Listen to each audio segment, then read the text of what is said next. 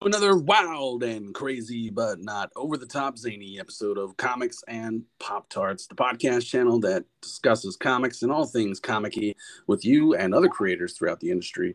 I'm your host, Inevitable Mike. If you're listening, then you're the reason I do this show. So thank you. Tonight's live read um, introduces Kaiju Mania. Uh, it's on Kickstarter right now. Kaiju Mania is an anthology comic featuring four monsters and four stories. Kaiju Mania is comprised of many decorated comic professionals combining multiple art styles and innovative forms. The plot device of the anthology allows each story to be separate and unique from page to page while simultaneously being connected into one large story arc. You can uh, get your copy of Kaiju Mania today and support Kaiju Mania creators by going to um, ink.pub forward slash Kaiju Mania. Get it now. It's the only way you're going to get your Kaiju creature fixies off.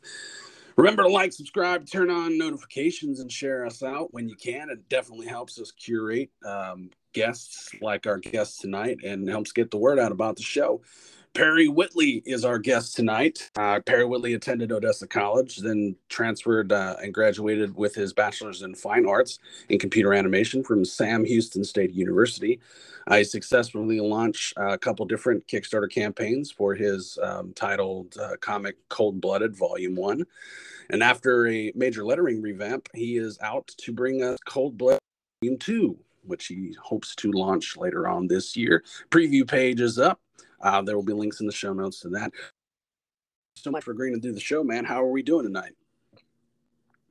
I'm doing great. Awesome, man. You had a pretty good day. Yeah. Um, I just I like uh. I like woke up like an hour ago. uh, what a what a way to start your day, huh? With a with a podcast uh, podcast interview, and then back off to production of your of your comic. yeah. Um, you know, I'm night shift, so it's like uh, I sleep. I usually sleep most of the day and stay up all night. But I gotcha. mean, today I was actually up most of the day, but I took a nap. That's just kind of what happens when I stay up during the day. Gotcha. Understandable.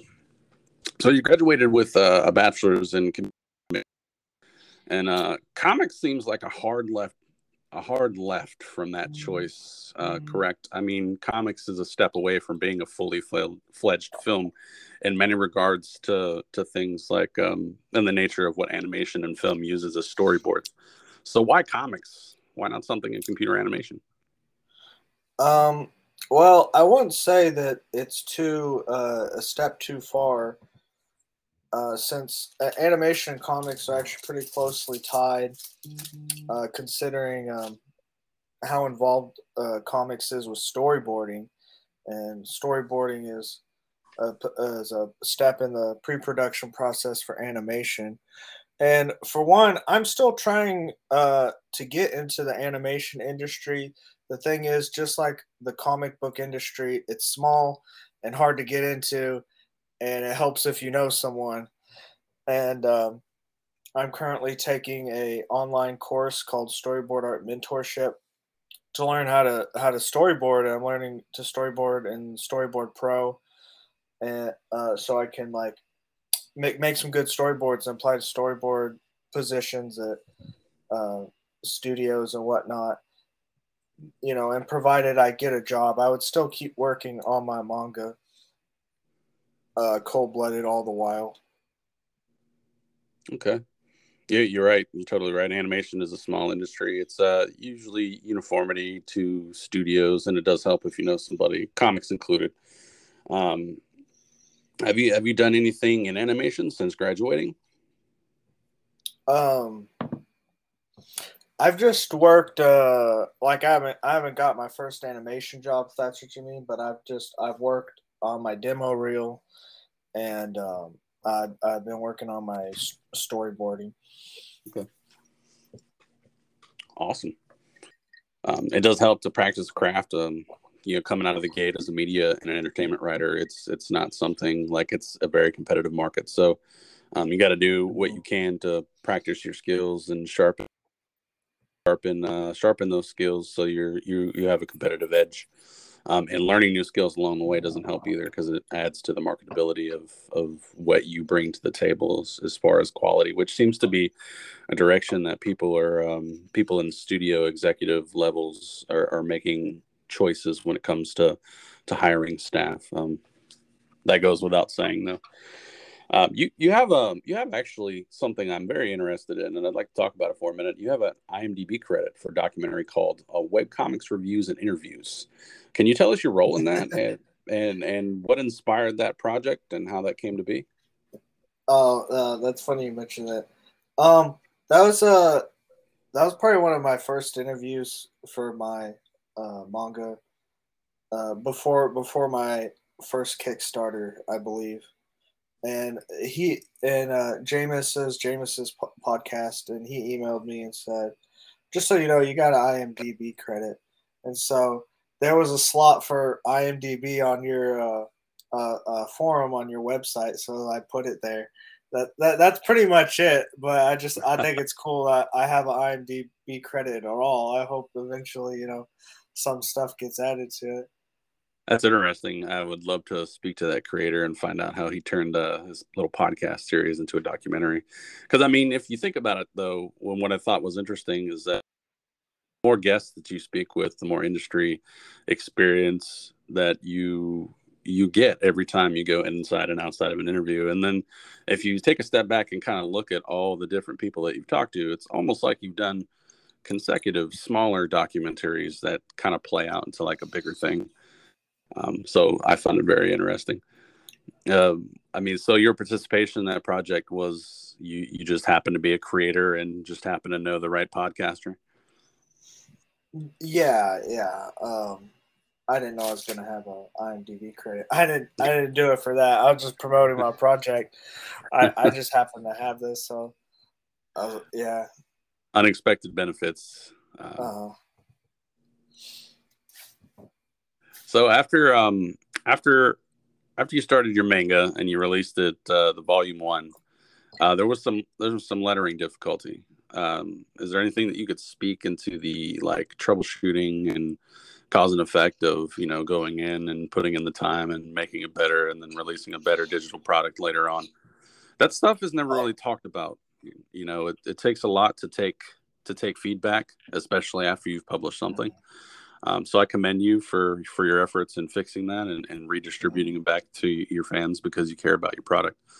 Um, what was it like to get some of that feedback on uh, on Volume One when it happened? Oh, uh, I mean, it wasn't great because that wasn't the only feedback I got. Right. I didn't really agree with most of it, but I understood. I, I understood like lettering it I, I think I began to understand lettering is like a lot bigger deal than what I thought it was. Right. And um and and they were at least right about that. And um I kind of I kind of made the foolish decision decision to make my own font, which um what what would probably what made the lettering worse because then like the uh the leading and and kerning was off because if you use a like a actual comic book font, it really takes care of a lot of that stuff for you. Um, right. Yeah, and, and so, uh, you know, at first I, I, I did not want to replace my font. Uh, I kind I sort of relettered it twice actually because one I I just adjusted the font I'd already used, but then I decided to cave in and start using just existing fonts. Um, because because it just uh, it just takes so much uh, guesswork out, and and the leading and and kerning's already there for the most part, and you can uh, adjust things, and then um, uh, you know that that's all I I gotta I gotta worry about. So it's just a matter of uh, so I took a, a course with Comics Experience, a six week lettering course. Um, nice. Yeah, because pri- so prior to that, I did try working with a letterer, but I I didn't really like it. Like um, he did a good job. Like, but I for one I didn't really like the process, and two it, he still lettered it like a conventional American comic book. And the thing is, uh, you know, I want to imitate manga as much as I can, including how it's lettered. Because you know, I notice in manga they do they anchor balloons a lot, which you know uh, prior to the comics launch, to not the comics launch, the uh, comics experience lettering course, I didn't know what anchoring balloons was. I didn't know what leading was uh, uh, or pyramiding, the the pyramid the pyramid shape or diamond shape you get. And um, when I learned about like the conventions behind lettering, it's like now I understand. Okay, now I understand uh, conventional comic book lettering. So now I can kind of, you know, pick and choose what I want to stick to. So if if I want to anchor a balloon and and have uh, lots of air in the balloon uh, around the the text, I can do that. Um, you know, because because prior to that, the first time around, I was like, well, what's there lettering? It's it's just text and balloons, right? But there's so much more to it than that. Even like formatting the page, my pages weren't really formatted right, so I went back and formatted them, and that that just makes it easier when you're putting together the PDF, uh, like an InDesign. Okay. And so, so the class with comics experience kind of helped validate um, the value of what a lettering and how it, what what lettering can do for a comic and how impactful it can be for the reader on the other side. Mm-hmm. Okay. Um, some some of my audience may not be familiar with cold blooded. Um, I know, I know, I participated in a live stream last year that mm-hmm. that our friend Travis did. Um, I think he yeah. got off that night. Um, we were talking about you know comic creators in general, um, but that was around the time the campaign was still going on. Uh, could you could you tell us a little bit about Cold Blooded and uh, kind of the story, the characters, the premise, and and why dinosaurs? well, it, it's not confirmed he's a, a dinosaur necessarily, but he is reptilian. So, Cold Blooded is about Rembrandt Snart who misses his dad. But while holding out hope after his father's disappearance five years ago, he discovers latent reptilian abilities brought out by a shadowy figure determined to end his life. It is a shonen slash seinen battle manga. It's like the equivalent of like a superhero comic almost, but it's centered around fighting. Um, it's black and white. Uh, it does it doesn't read uh, uh, left to right like a, a American. Um, oh, wait a minute. It doesn't read right to left. It reads left to right. Uh, that's probably like uh, it still reads like a regular um, American comic book and um, yeah, and, and, last year I was I was launch I was uh, for my relaunch I believe uh, yeah. for, uh, for, the relettered version, and uh, basically um, the the origins of his power hasn't been revealed. Uh, that's kind of like I'm I'm holding on to that. Uh, it's kind of a twist. Um, I don't know. As for why why like something reptilian, uh, I don't really have an answer. It's just like a lot of the characters I've I came up with, uh, like when I was in middle school, and uh, some later on, and, and uh, I I guess his design is somewhat inspired by like Sonic even though I'm not a big uh, uh, Sonic fan. Right. Um, particularly that's kind of like why he's blue with the eyes, but then, um, other than that, I guess like I, I just like I like. Uh, I guess I like reptiles. I, I find them kind of fascinating, and um, yeah, that's pretty much it. Kind of reminded me of um, a cartoon I used to watch back in '97 on Fox Kids. It was called the uh, the Terrible Thunder Lizards. Not sure if you're familiar, but uh, there were a group of uh, trio lizards that kind of looked like dinosaurs, but weren't really dinosaurs, and they were kind of like were kind of like um, mercenaries because TMNT was such a big thing, uh, even in the late '90s, which is like almost a decade since they've been out. And uh, it was, I think that was one of the things that attracted me to your campaign last year was like, kind of reminded me of those childhood nostalgic, you know, reptilian style heroes who who have powers and abilities and skills and stuff, but not not so much so that um I don't I don't know. I just it just it hit that nostalgic chord for me. Are you familiar with the show from way back in the day? Um, you're talking about the uh, TMNT, right? Um, the terrible thunder lizards. I'm oh, sure terrible everybody... thunder lizards. Uh, no, I'm not familiar with them. if uh, is, is you... it Was it a, a TMNT knockoff or was it its own thing? Uh, you know, I'm not sure if it was so much of a knockoff as it was more of a a, a trendy attempt to stay stay relevant, right? So TMNT's been with, um, they've been on the opposite side of Fox for a long time, so they stuck with all the Cartoon Network and and Nickelodeon, and they were never a part of like Disney or anything like that, especially Marvel, especially since you know they got turned down for for the attempt to buy Eastman and, and Laird's rights to them back in way back in the early in like the early mid '80s uh, when it first came out, which was like a slap in the face. So they they never went in business with anybody, but I think it was more of like a trendy thing. Uh, anthropomorphic anthropomorphic shows and characters were starting to be cutesy, really marketing labels and and the airwaves as far as like toys and, and TV shows went. So you had like biker mice and the terrible thunder lizards, and you know the mask had a co-star who was a dog who also wore the mask. Um, uh-huh. A bunch of other cartoons, man. Like, I could I could go on and on and on. So, um, is there any is there anything to uh, look forward to as far as like anything new, like characters or any new any new types of powers, or how close are we get to the origins of, of Cold Blooded Volume Two when it comes out?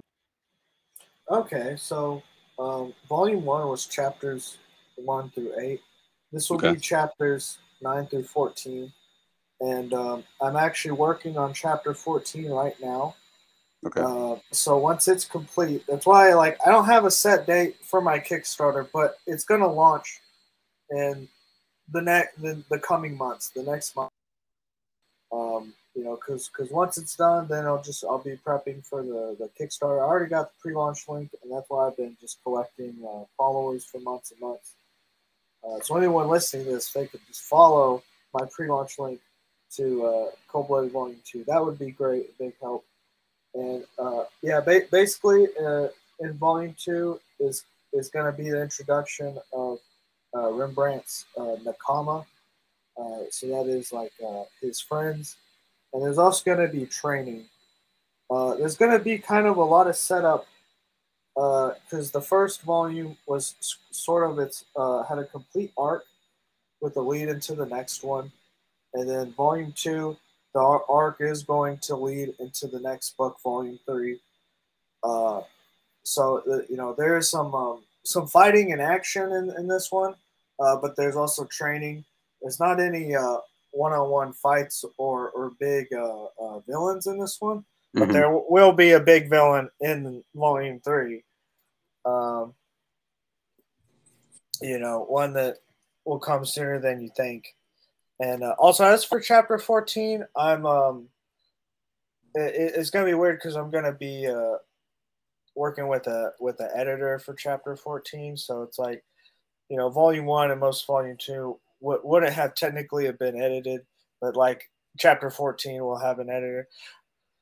Well actually actually that's not true. There was there was a uh, one of the chapters uh, with the guy that um, I tried lettering with. I also sort of had him edit edit uh, one of my chapters uh, uh, with me and um, right.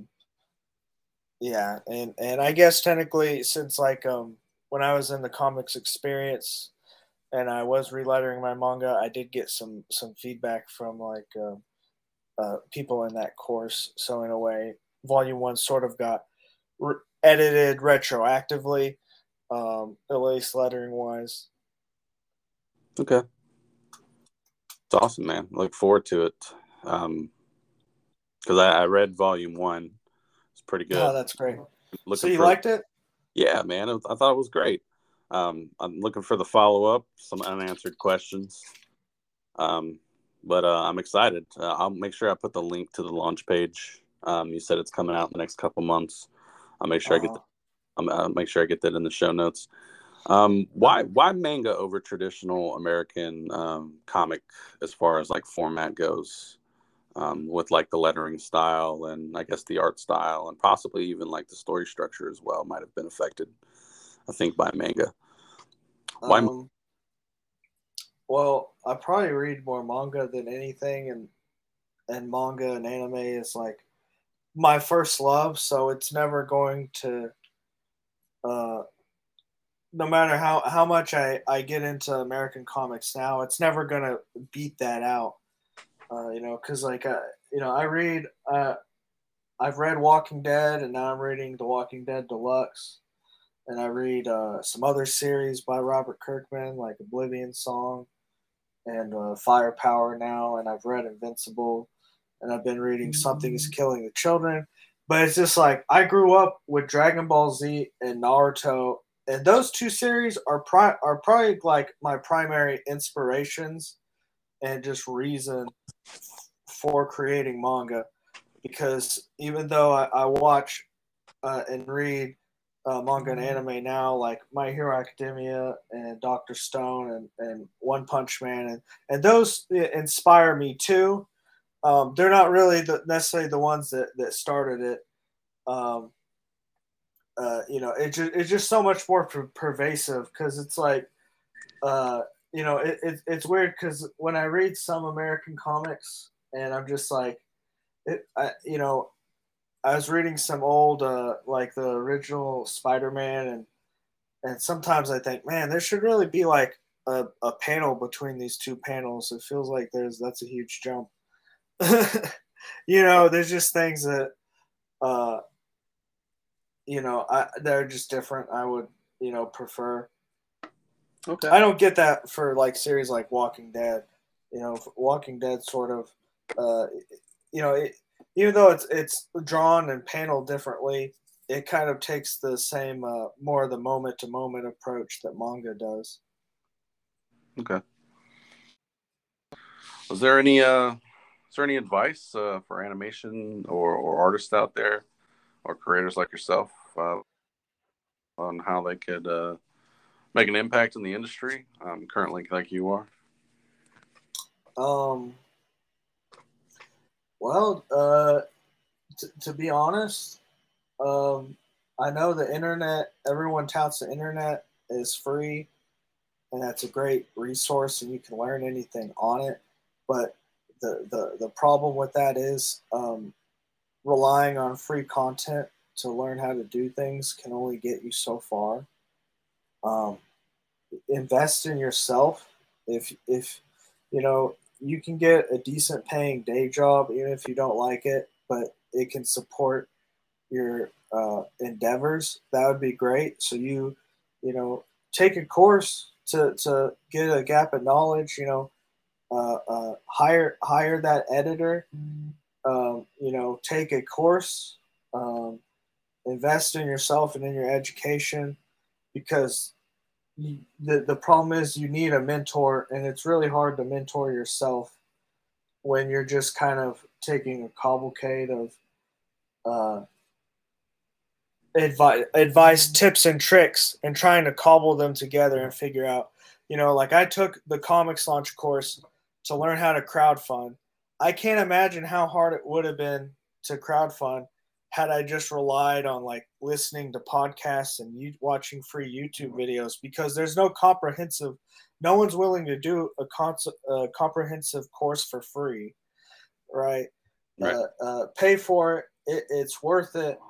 Um, you know, because it's like, why would you try to reinvent the wheel? Um, when someone's already done it, all you gotta do is is you know fork over a little cash, and um, as for like, um, and it's not to be overnight or anything.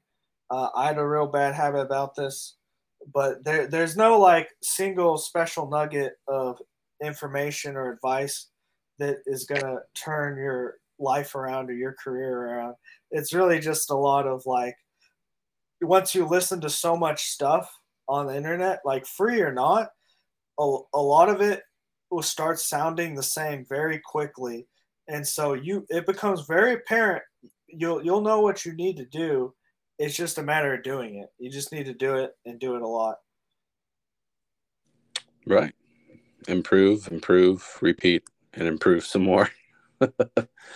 Yeah yeah like you know um it, like it you know if you take the miracle morning by hal El- elrod it's a self-help book you know, which I recommend reading it. It's about like your daily habits, and uh, it's about getting up every day and doing the things to ensure your success.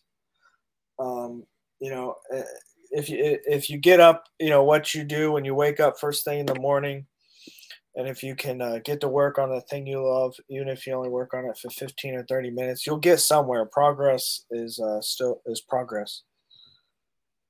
Absolutely. I've actually heard that before. Wise words. Practice it every day. Um, I've got like, God, 20 stories with outlines that come to life uh, a little bit at a time um, throughout the year. So. I even got stories that I do in my phone when I'm, you know, waiting uh, in the drive-through or in a waiting room, a doctor's appointment, or, or my wife is driving me somewhere. Mm-hmm. She lost the uh, the short straw draw. I sit in the passenger seat. Sometimes nobody talks about anything. Just pull out your phone and start writing down story stuff. Where, where, where, where, and whenever you can. Yeah, um, writing things down is something I've started to do.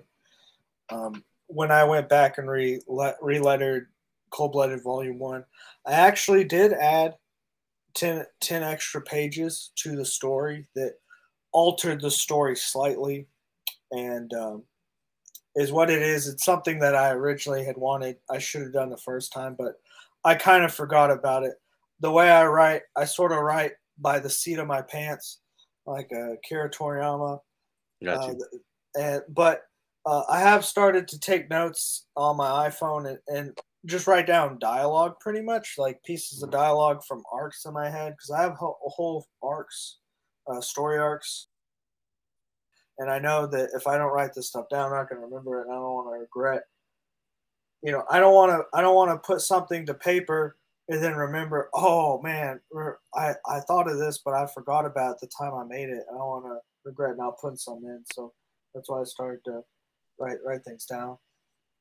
And uh, you know, it, it, it's crazy. Uh, the well, I was inspired by uh, ONE and Yusuke Murata, the writer and artist for One Punch Man because uh, a lot of sometimes they Yusuke Murata, the artist for One Punch Man, will after releasing a chapter redraw it.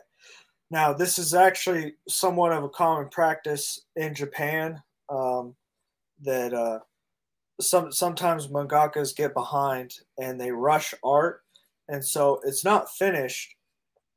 Uh, uh, uh it be kind of, it's not polished, so it'll come out. That's what it'll look unfinished for, uh, like the magazine or whatever it comes out on. But then for the the tankobon or the trade, they redraw it. But uh, what was different that ONE and Murata were doing is when he would redraw, they would actually change the story. So it's like um, it, it, it's crazy as a fan, unless you were following uh, month to month and reading the chapters when they come out and then reading the revised versions it's like it's like a whole nother experience. Like i can't imagine people that only watch the anime because they're gonna have no idea uh you know the what what the original version is. And i just think that's crazy because like that i feel like that's unheard of in like manga or comics in general uh the one thing that that probably helps is like their chapter i don't think actually ever hits print.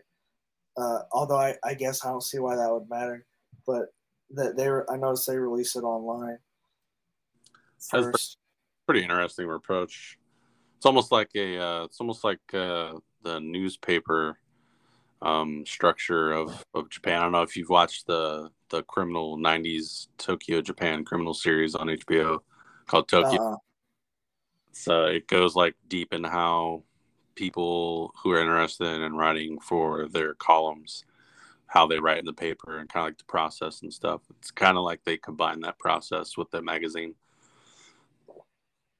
Um, yeah, um, yeah, because um, ONE and One Punch Man is actually free to read on a Japanese website. Because I follow Murata on Twitter, and he'll post a link to it. So like I can look at it. It's just in Japanese, so I can't read it. So I'll look at I'll look at it and I kind of get the general gist gist and then a few hours later then the the translations will be posted. and then I'll read those. Um, and uh, yeah, because it's like crazy. Because uh, uh, are, are, are do you watch One Punch Man? I do not.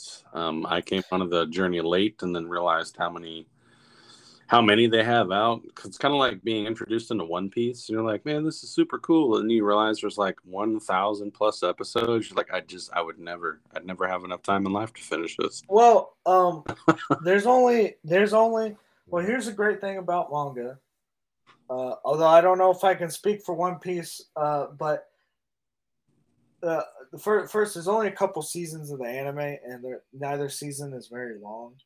Uh, I, I don't think that's like too unreasonable. Like you're not the, you know that behind. But if you were to just read the manga, start reading the manga, you could burn through it very quickly because a lot of manga is designed to be read very fast. Um, it's not they're not usually very text heavy. There are some exceptions. Um, you know, you because usually an average manga maybe has four to six panels per page. Right. You, you know, they usually give themselves time to breathe. Uh, of course, like One Piece, because Oda's trying to cram in so much, it does have a lot of panels, so it does take a little bit longer to read. And like Doctor Stone is very uh, exposition exposition heavy because of the nature of the of the story. But like, um, it's not like uh, uh, American comics where um, you know Stan Lee touted he wanted comics to be like literature, so he made them really wordy. Uh, but then manga is like, no, it, it, needs to be read as fast as possible. We don't need a whole lot of text. And like, uh, I've reread a whole one, and One Punch Man is mostly just action anyway. You know, I, have reread uh, uh, and like burned through them, and I'm like, oh man, this is so great. So, so it'd be relatively easy to get back into it. Yeah, yeah, yeah, and um, it's it's because uh, the last chapter, they uh, before they revised it, it's like there's Saitama's fighting this villain that had been built up, and it seemed like the fight was going to end, but when they redrew it, they. Ch-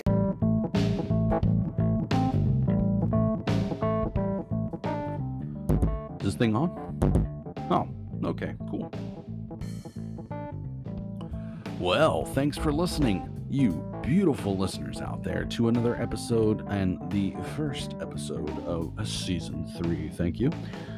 I'm your host, Inevitable Mike, telling you that if you would love to make something and crowdfund it on any platform you can think of, then the only team you need is the team of crowdfunding Avengers a team of creators four creators that has experience across multiple disciplines in the creative entertainment industry from marketing to film to voice acting to animation to audio and engineering. We have it all. All you need to do is go to inkedpub.com. Check out our gallery. Some of our biggest clients like Monty Michael Moore, Justin Gray, most recently Wesley Brick and Snipes, the Daywalker himself, has even said he thinks ink. So head on over to our contact page, fill it out, sends a quick message, and then uh, we call you. And we give you the Ink Solutions Guide, which will be your bedrock your footprints in the sand to whatever project it is you have on your mind that you would like to crowdfund. And then we help you take care of the rest. So go to inkedpub.com, look at our gallery, see what we have to offer, and um, don't forget, keep creating. And uh, like when the last chapter was uh, released initially, the fight had ended between Saitama and whatever the villain, the Garou, basically. But when they went back and redrew it, they continued the fight. Uh, the fight kept on going. There was like another twist that they added, um, which like they're adding a lot of stuff that is setting up for like uh, future story arcs. Uh, it's just that that wasn't present uh, originally in the web comic. Okay. And that's that's the general process though. It goes from like I'm I'm interested because I've I've never I don't follow anime as closely or manga as closely. Um, never have. um, mostly because it wasn't really accessible.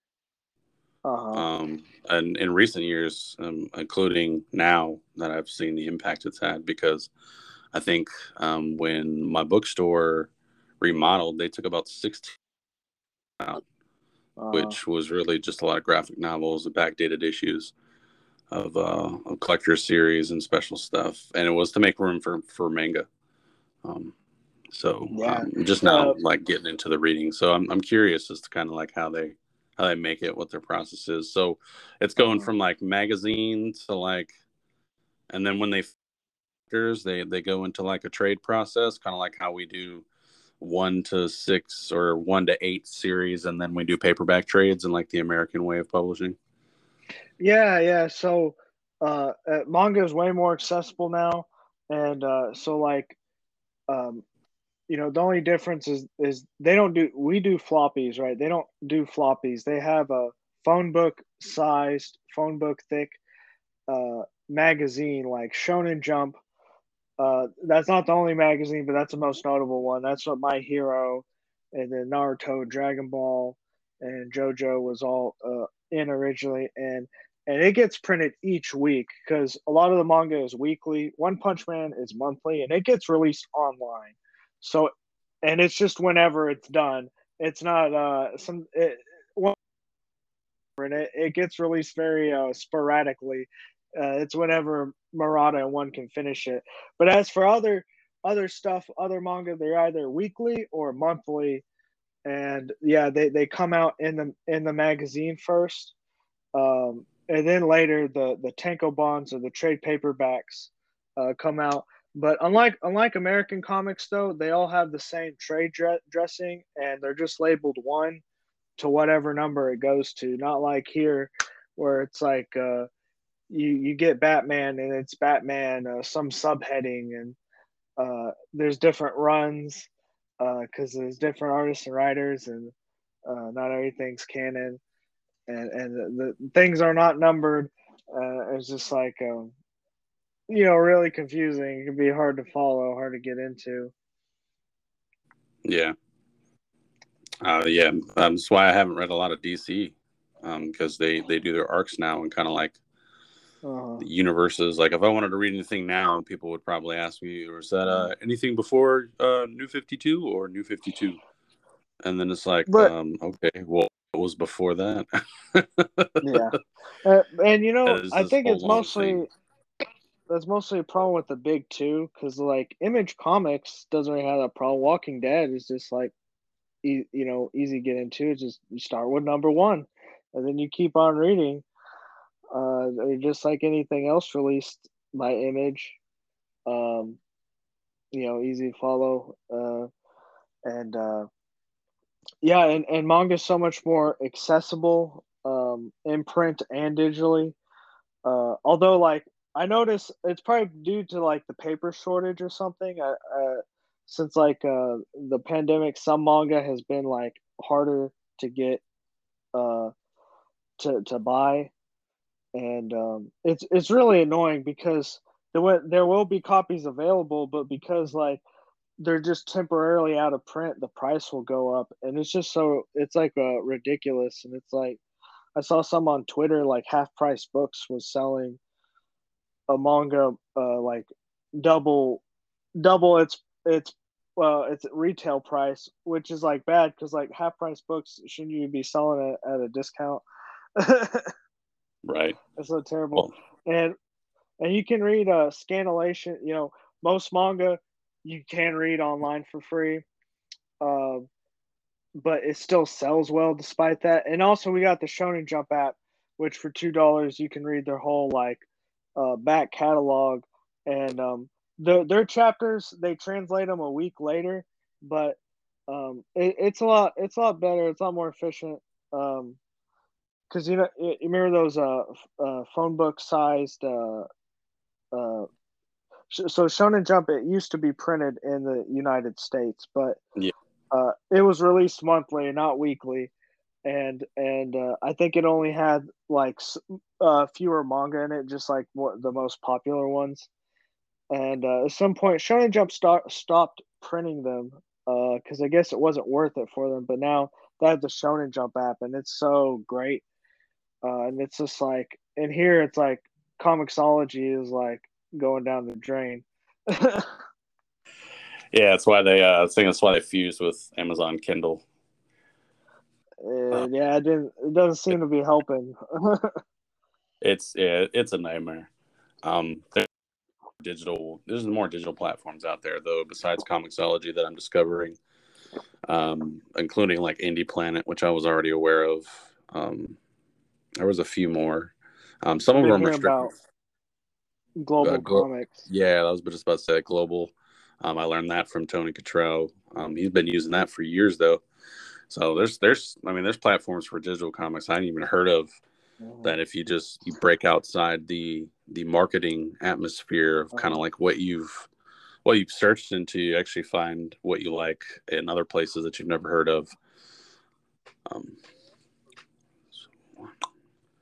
yeah, I really like I really liked the um, what was it the uh, guided reading on Comixology. So it's just um, you know such a shame because I, I even though I haven't been on Comixology in a while, uh, you know that was like one of the reasons I liked using it. And I, when I was reading Spider Man, the Amazing Spider Man, I was reading it through the guided view.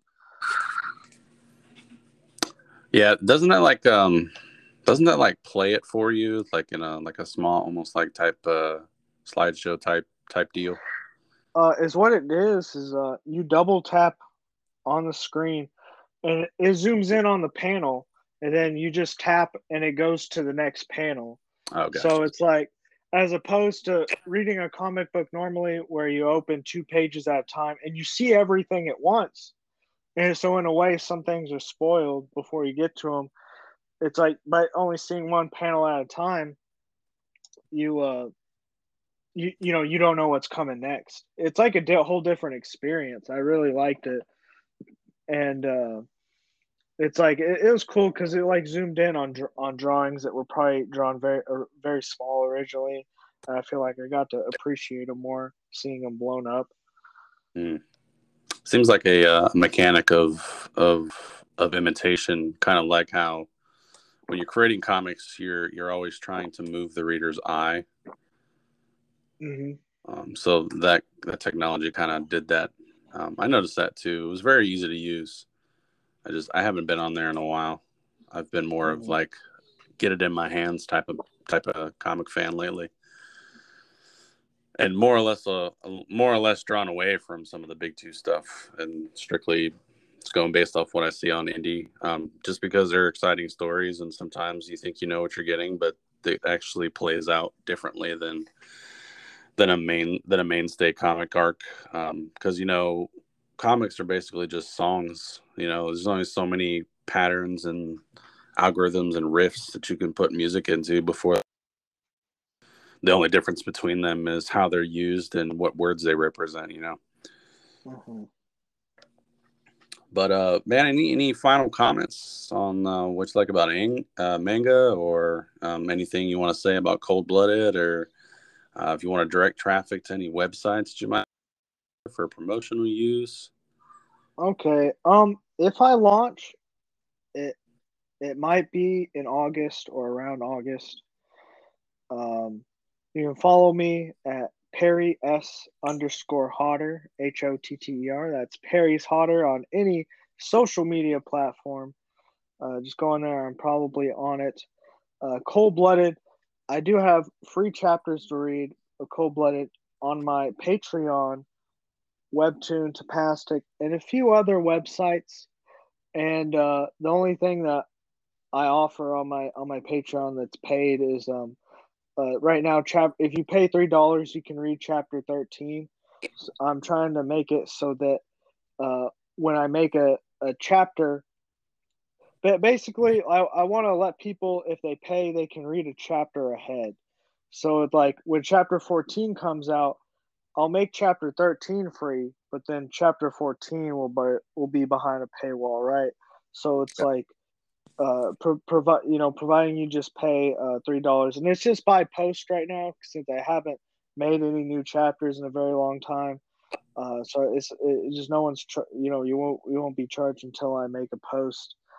Um, but you know hopefully I'll I'll be making a post the next month or so once I get chapter 14 done, and then uh you know just uh, sign up for my uh, pre-launch page. You, you know just uh you uh, you just need to log into Kickstarter and click notify me on launch. So Kickstarter will automatically send you an email when I launch on day one. Awesome, man. And I'll make sure all those all those links are stated in the show notes below. Thank you so much uh, for coming on the show tonight and sharing with me all your experiences, your thoughts, your feelings. Conversation is a rare commodity that everyone takes for granted on a daily basis, but we here at Comics and Pop Tarts yeah. appreciate it. For more unforgettable guests and episodes like this one, visit Comics and Pop Tarts, comics and the letter N pop tarts.com. Leave us a five star review if you like the show, or maybe a four star. Um, one stars are cool too, or a voice message. Um, you might end up being in the show. Um, don't miss my weekly newsletter on comics and pop tarts.substack.com because um, it, it has a lot of awesome interviews and it's where you get to learn about me and my family and kind of my experiences and how I feel about comics and stuff. Uh, again, I'll make sure all the show notes to Cold Blooded Volume 2 sign up. Kickstarter will be in the show notes as, as this episode releases. And uh, thank you guys so much for tuning in to the Comics and Pop Tarts podcast channel. I'm your host, Inevitable Mike, and this was Perry. We're telling you to remain positive, think forward, and never stop creating.